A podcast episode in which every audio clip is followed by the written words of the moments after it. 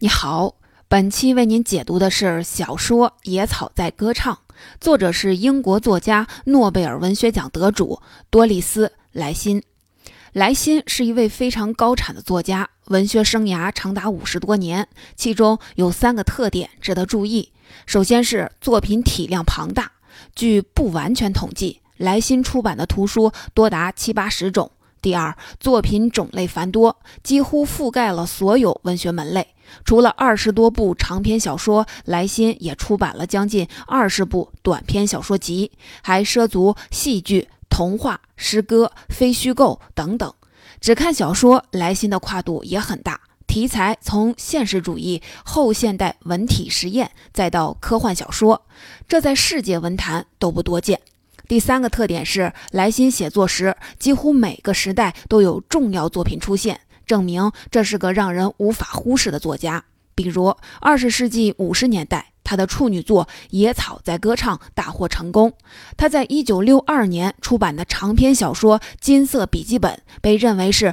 女性主义的经典文本。20世纪70-80年代，莱辛写了5大卷的南传星系中的老人星座，从宇宙空间的不同视角审视地球，借科幻小说的框架阐发自己天马行空的哲思。1986年，他的《好恐怖分子》因为切中政治热点，获得了英国 W.H. 史密斯文学奖。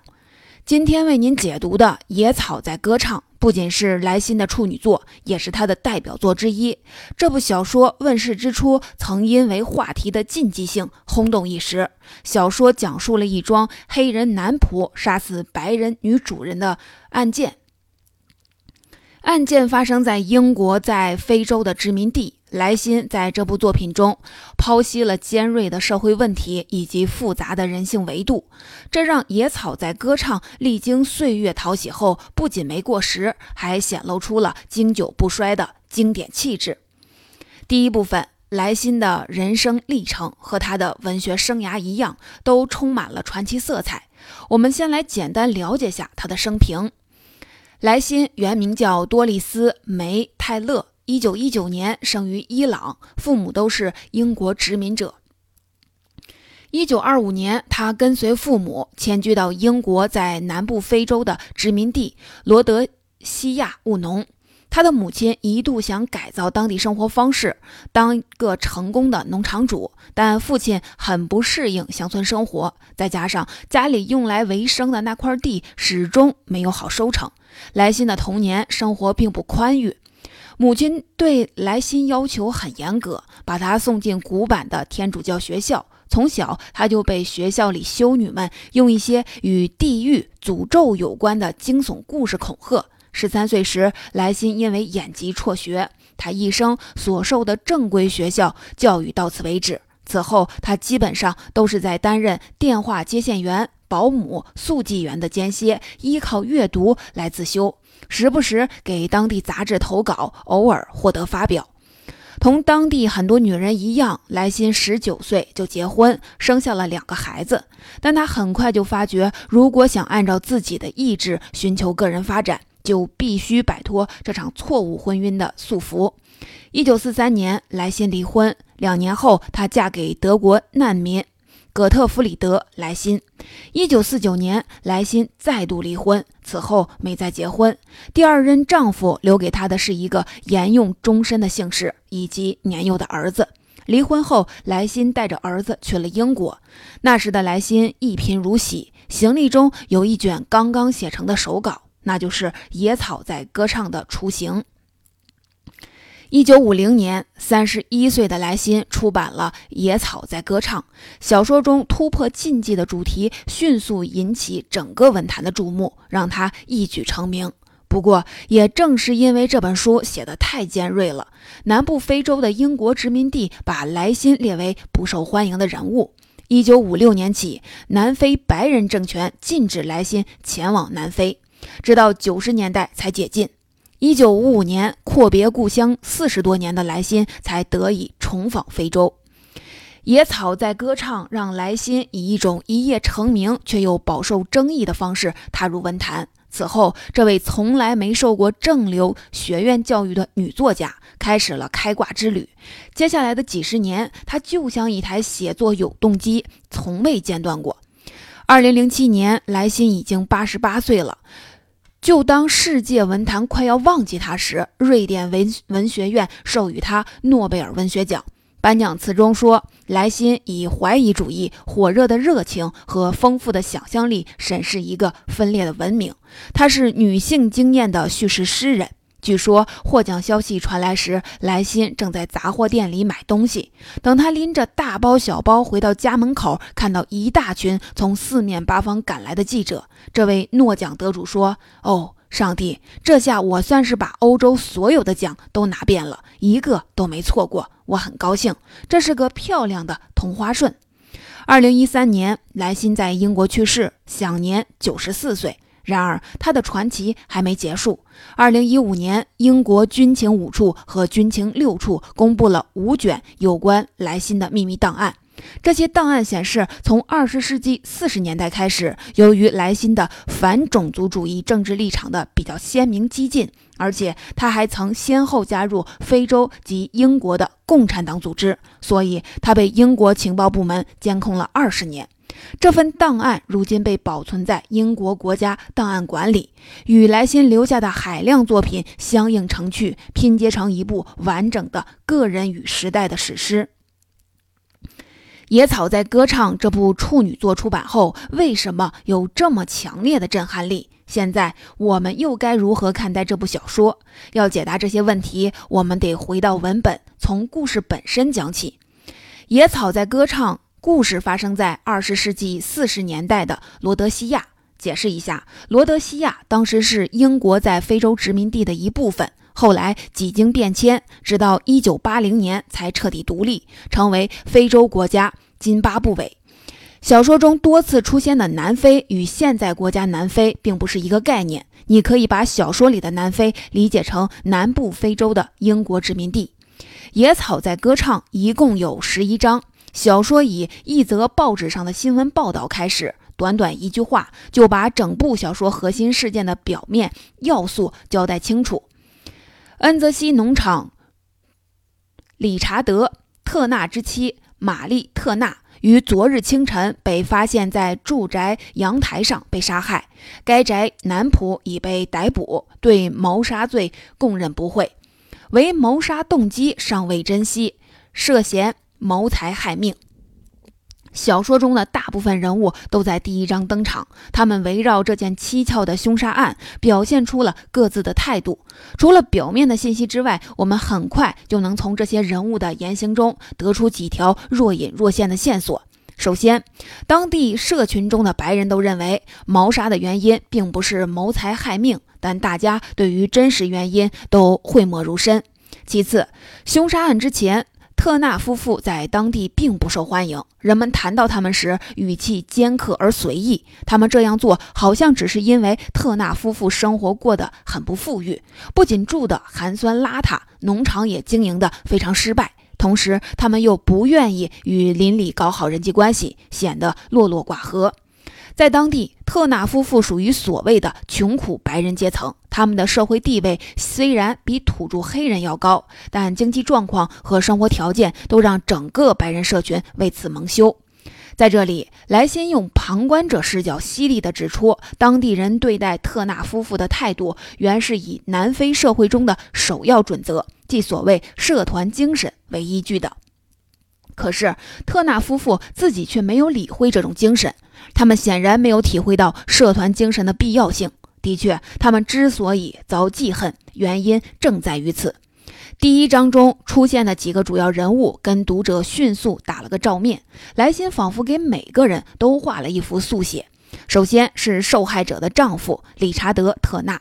理查德的简称是迪克，他精神失常，痴痴癫癫的自言自语，警察们注视着他，听任他自行其事。警长匆匆结案，对明显的疑点视而不见，一副深爱当地人情世故的样子，留下一句意味深长的话，等你在这个国家里待久了，你就会明白，我们是不喜欢黑人谋杀白人妇女的。另一个主要人物是农场主查理·斯莱特，像是当地社群的领袖，他跑前忙后，有意无意间既散布着流言，又维持着秩序。在凶杀事件发生前，查理已经准备收购特纳家的农场，还派了一个刚来非洲不久的年轻白人托尼到特纳家帮忙。托尼是整个事件间接的见证人，他似乎受到了很大的冲击。他原本很反感南非的种族歧视，如今他对农场主夫妇和凶手都怀着一种不带个人感情色彩的怜悯。他觉得这种怜悯其实是出于对环境的愤恨。凶手是个名叫摩西的黑人，第一章对他的描写只有一句话：摩西身穿一套又湿又脏的汗衫短裤，全身乌黑，好像是一块金光闪亮的漆布。案发后，摩西并没有逃走，而是静静地等在原地，向警察自首。我们从摩西这个名字中能看出莱辛在这个人物身上寄予的理想化色彩，因为摩西是圣经里的先知，是以色列人的拯救者。从第一章出现的所有线索中，读者能隐约感觉到这起事件和人物的轮廓，但也引发了更多的悬念。最大的悬念来自躺在地板上的尸体。这位已经没有呼吸和表情的农场女主人名叫玛丽，她不仅惨遭杀害，似乎也受到所有当地白人的鄙夷，好像她是什么令人厌恶的肮脏的东西，被人谋杀了正是活该。小说的第2章到第9章，莱辛虽然仍然使用第三人称，但讲述视角由远及近。同时，莱辛也把时钟倒拨了几十年。在第1章里，始终躺在地板上的玛丽仿佛在倒叙中重生了。接下来，莱辛从玛丽的童年讲起，紧贴着玛丽的视角娓娓道来。玛丽的童年生活同样挣扎在贫困线上，但不是在农场，而是在城市里。父亲是铁路局的小职员，整日借酒消愁，母亲总是被债务逼得与父亲打架，而他的哥哥和姐姐在同一年死于痢疾，家里只剩下他一个孩子。玛丽在寄宿学校念书，毕业后在一座小城当小职员，这一段生活过得平稳舒适。他以为命运终于善待他了，然而年过30之后，一种无形的压力渐渐将他越裹越紧。他在某次聚会中偷听到别人对他大龄未婚的非议和猜测。后来玛丽试图与一个男人谈恋爱，答应对方的求婚后，他无法克制对这个男人的生理厌恶，临阵脱逃。此时的玛丽开始陷入了怪圈，一方面她无奈地屈服于社会压力，遮遮掩掩地寻找机会物色可以结婚的对象，她的每一次失败都成为别人的笑柄；另一方面，她见到男人就会条件反射的厌恶，唯一聊以寄托的是她看电影的次数比从前更多了，可每次从影院出来，她就昏头昏脑，银幕上的镜头和她现实生活之间没有共同点。从玛丽的性格中，我们或许能看到文学史上最著名的小说人物之一包法利夫人的影子。玛丽和包法利夫人都是接受过一点教育，受到浪漫主义影响的小城女青年，她们都无法把自己的主观愿望和客观经历协调起来，也都难以摆脱整个社会对女性的狭隘设定。在这样的恶性循环中，玛丽走到了破罐子破摔的临界点，并且在那个点上巧遇了农场主迪克特纳。迪克难得进城，他既讨厌城市，也讨厌电影。相遇那天，他只是被朋友拉进了电影院。玛丽和迪克的关系从一开始就充满了想象与误解。迪克的卡车上装满了粮食，玛丽望着这些不熟悉的东西，不由生出某些浪漫的关于乡村和草原的联想。迪克是这幅美丽画面的一部分，他的木讷和缺少攻击性给玛丽提供了一种新的择偶可能性。两个人相遇两次以后，迪克就求婚了。他这么做是因为玛丽外表看起来温柔沉静，讲求实际，带有贤妻良母的意味。他们飞快地结了婚，迪克把玛丽带回了农场。几乎从在农场醒来的第一天起，玛丽就被乡村生活的无聊、破败和辛苦击倒了。前面说过，莱辛儿时曾在农场生活，有厚实的素材基础，因此野草在歌唱对于农场生活的描写细致入微，令人信服。玛丽的性格特点以及她与迪克之间的关系，有一部分直接来自莱辛的母亲。迪克是个厚道但胆略和耐心都不足的人，他既缺乏审时度势提高生产力的本领，又没有毅力把一项事业坚持到底。他忽而养猪，忽而养鸡，忽而养蜂，忽而又热衷开店。3分钟热度之后便半途而废，不仅赔上了辛苦积攒的本钱，也让玛丽的生活状态和心理状态经常陷入绝境。小说中有个生动的细节，玛丽提出要在家里装上可以隔热的天花板，迪克说那要花很多钱，明年再说。玛丽坐在屋里发呆，她想迪克花在店铺、鸡舍、猪圈和蜂箱上的钱足够用来安装天花板，但是说这些又有什么用呢？他简直要融化在失望和不祥的泪水中了，可他一句话也没有说，而是帮着迪克把工作做完。玛丽曾试图逃脱这段既没有情感基础也缺乏物质基础的婚姻，她给迪克留下纸条，偷偷收拾好东西回到城里。然而在当时，已婚妇女没有入职机会，玛丽被原来的公司拒之门外。万念俱灰的玛丽只能跟着赶来城里挽救婚姻的迪克回到农场，从此陷入了一种混沌麻木的状态。他一度提出要生个孩子来排解寂寞，却被迪克断然拒绝，理由是家里的财务状况不能负担生育带来的开支。在迪克身染戾气的时候，玛丽不得不挑起打理农场的重任，在农场里雇的土著黑人打交道。从上述的经历中，我们能够看出，此时的玛丽已经处在被环境和观念撕裂的状态中。身为农场主，她并不是人们想象中的那种锦衣玉食、颐指气使的压迫者。小说前半部分展示出来的是玛丽被压迫的那一面，无论是女性承受的不公、城乡之间的差异，还是穷白人与富白人之间的阶层矛盾，都纠缠在一起，对玛丽的精神状态施加压力，分裂着她的精神和人格。玛丽在处理与土著黑人之间的关系时，态度很矛盾。一方面，她从小就被植入了种族歧视、种族隔离观念，对土著黑人雇工充满敌意与戒备，甚至她经常借题发挥，把自己在别处缺失的个人尊严、对家庭和环境的不满发泄在比她地位更低的黑人身上。他这种反复无常，甚至经常歇斯底里的态度，就连迪克也觉得惊讶和不安。在迪克看来，虽然表面上看玛丽和自己目前好像过得相安无事，心平气和，玛丽对他几乎带着母性的关怀，可是他对待土人简直就是个泼妇。另一方面，玛丽毕竟受过一定的人文教育，发过脾气之后，她往往会陷入更深的沮丧。玛丽尚未泯灭人性，在日复一日的冲撞中日益的迷失。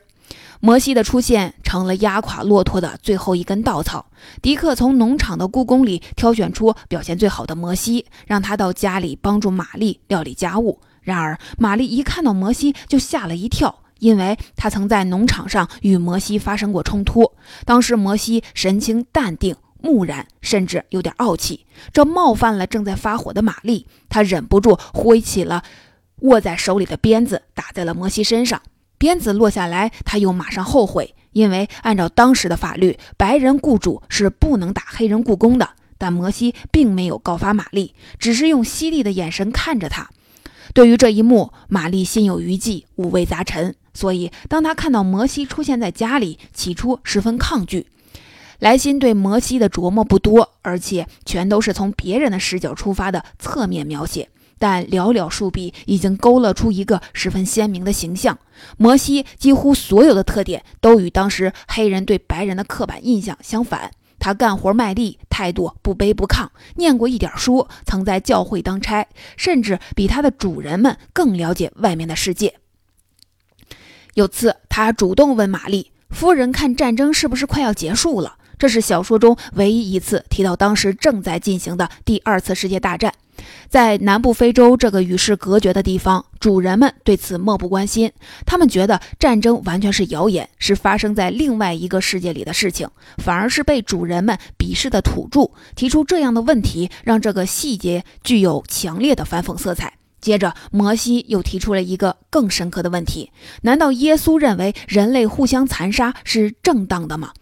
迪克并不欣赏摩西这样有个性有思想的黑人，他认为无论如何不该教这些人读书写字，应该教他们懂得劳动的体面以及有利于白人的家常道理。但迪克也不能不承认，摩西为人正派，工作靠谱，面对玛丽的苛刻，摩西曾经提出辞职，另谋出路，但此时的玛丽已经在生活上，甚至在心理上都离不开摩西的陪伴和帮助。她流露出真诚的挽留之意，取得摩西的谅解。此后，玛丽和摩西之间似乎经历了一段短暂、理想化的快乐时光。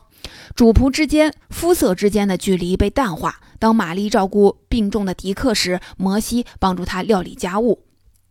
很快又发展到观察他的日常起居与心理需求。小说耐心而又克制地描写了摩西与玛丽的关系变化。在玛丽眼里，摩西的关切很温暖，他的身影健硕，玛丽也越来越清晰地意识到，与他处在同一屋檐下的男人有血有肉，有令他心跳加快的荷尔蒙气息。值得注意的是，小说在描写玛丽的情感和身体渐渐苏醒的过程时，始终渲染着某种莫名的恐惧感。恐惧与欢乐几乎如影随形。玛丽和摩西之间究竟发生了什么，其实小说中从未直接提及，只用一些含蓄的细节暗示玛丽生理和心理的欲望如暗流涌动，时起时伏。她有时会忘却烦恼，沉浸在平生从未体验的甜蜜中，但更多的时候恐惧感是压倒性的。在玛丽的内心深处，她很清楚背叛种族之间的戒律将会意味着什么。在第9章末尾，莱辛将这种张力扩展到极致。他写道，玛丽克制着自己，觉得自己好像站在一条黑暗的隧道中，正逐步走进一个可怕的终点。那个终点他看不见，但实际上却一直在毫不留情地等待着他。他想逃避也逃避不了。而在摩西那方面，芷箫看看他说话举止总是那样的安详自信，又带着几分傲慢和威胁的意味，玛丽看得出他也在等待着那个可怕的终点的来到。他们两个人好像是两个敌手，在暗地里斗法，只不过摩西强大有力，对自己充满自信，而他却被莫名的恐惧、乱梦仍绕在长夜和无法摆脱的妄念折磨得疲惫不堪。可怕的预感马上在小说的第9章得到了验证。第9章的视角从玛丽身上移开，又回到第1章的那种类似于局外人的口吻，冷冷地注视着现场。我们在第1章中已经见过一面的农场主查理再度出现。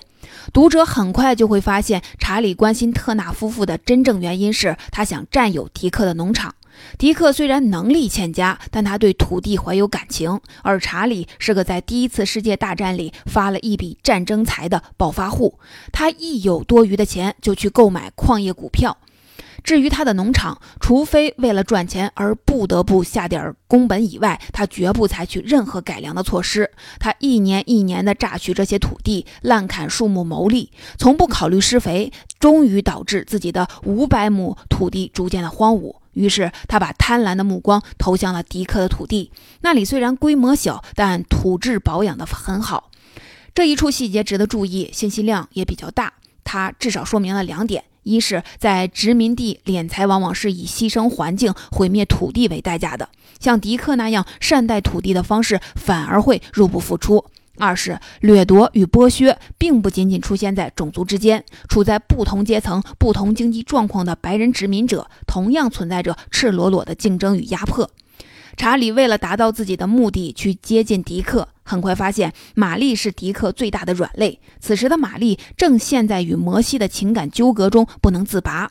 神游天外，被查理一眼看出。他现在这双眼睛里又有了一种新的光彩。查理为此向迪克旁敲侧击，点中了迪克虽然有所察觉，却始终不愿面对的死穴。在羞愤而无奈的情绪中，他只能听凭查理提出让他卖掉农场、举家离开的建议。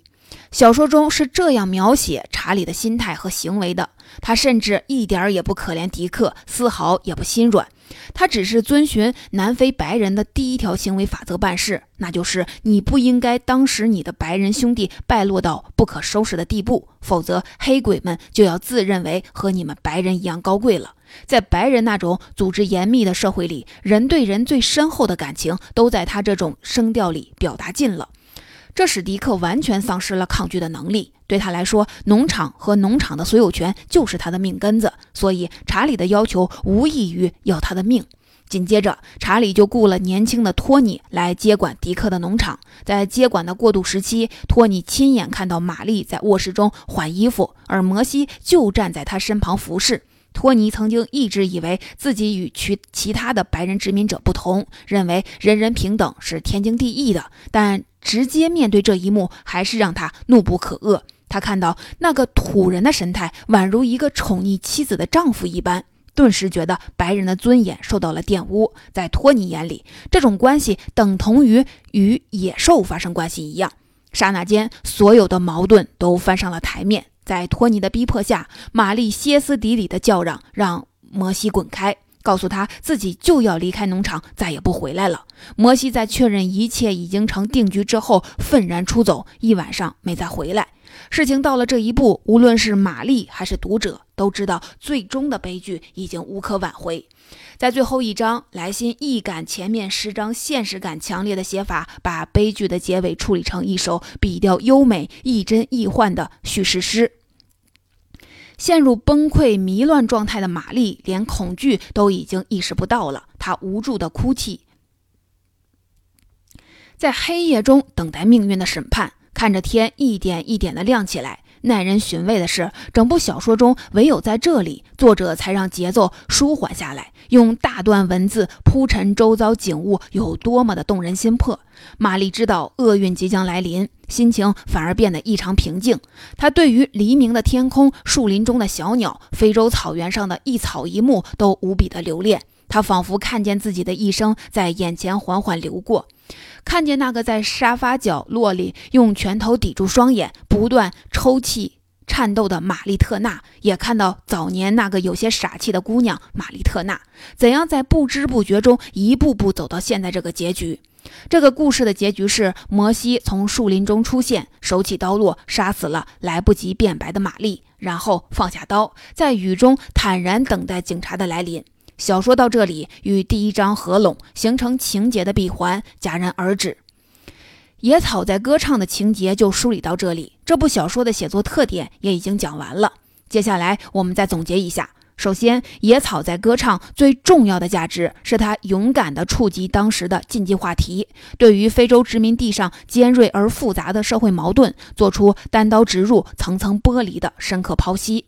莱辛对那片土地上被侮辱与被损害的人深切的同情，渗透于字里行间，这让这部篇幅不长的小说具有强大的批判力度。其次，这部小说在结构上很有特点，小说场景集中，围绕核心事件展开，具有饱满的戏剧张力，叙述视角由远及近，再由近及远。当戏剧节奏骤然加快时，小说的视角从女主人公玛丽身上抽离。最后一章再用充满诗意的抒情性文字呈现悲剧的结局，整体结构张弛有度，扣人心弦。在小说的情节线上叠加舞台感和影像语言，莱辛初出茅庐就能具有这么娴熟的掌控力，确实令人叹服。最后，野草在歌唱以精炼的笔墨塑造了几个鲜明的人物形象，无论是玛丽、查理还是黑人摩西，都有很强的说服力。更可贵的是，整部小说自始至终都充满强烈的表达欲望。正如书名《野草在歌唱》那样，这部小说的文本时时传达着或悲伤或愤满的情绪，听来如泣如诉。如此具有感染力的激情，是一个极度热爱创作的小说家才会有的。莱辛的创作力就是在这样的激情下支撑燃烧了50多年，构成了当代文学史上的一部奇峰。